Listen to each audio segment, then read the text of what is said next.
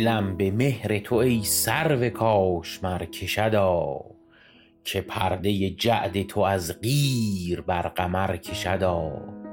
ز تنگ بستن تو بر میان خویش کمر چه رنج ها که میان تو از کمر کشدا.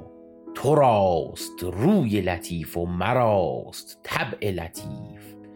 لطیف طبع غم عشق بیشتر کشدا عبیر بوی کند دست و مشک بوی کنار. کسی که دست بدان زلف گلسپر کشدا به ماه مانی و سرو و مرا همیشه به بر.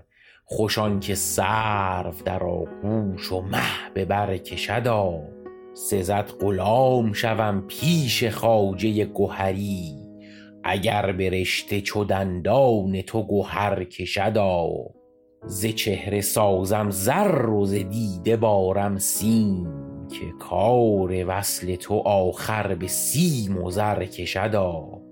نظر ببندم تا جان من برآساید که این بلا همه جان من از نظر کشدا.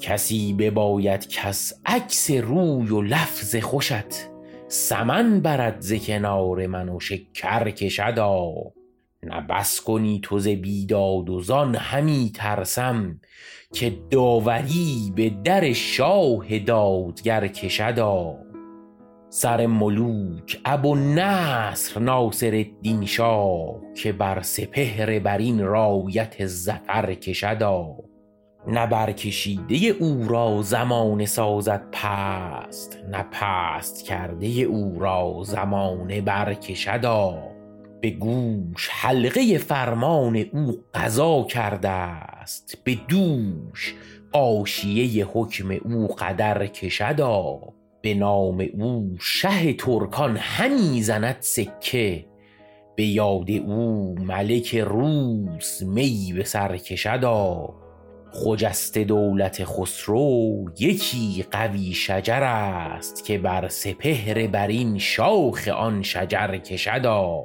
اگر به خاور یک روز می برآرد تیغ زمانه شعله تیغش به باختر کشدا بود به عزم چو اسکندر و سکندروار بسی نماند که لشکر به بحر و بر کشدا شهان ز تیغش لرزان و تیغ او به نیام. نعوذبالله اگر از نیام برکشدا ایا شهنشه کشور فزای دشمن کاه همای بخت تو گیتی به زیر پر کشدا مبارزی که تواش دل دهی به روز نبرد برون ز پهلوی شیر ژیان جگر کشدا عطای توست عیان آن خسروان خبر است.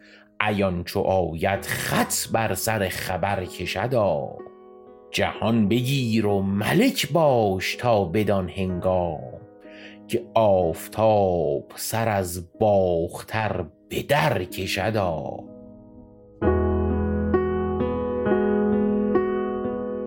یه قصیده ای بود که شمس الشعرا سروش اصفهانی در مدح ناصرالدین شاه قاجار سروده بود که این شعر رو من حامد براتون خوندم.